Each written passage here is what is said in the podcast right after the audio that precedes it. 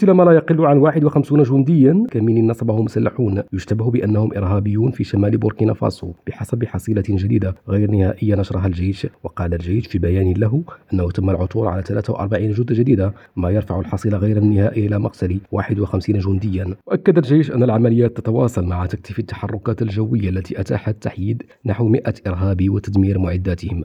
ويضاف هذا العدد إلى تحييد 60 إرهابيا منذ بدء عملية الرد. وإذ أعربت هيئة أركان الجيش عن ألمها لخسارة هؤلاء الجنود.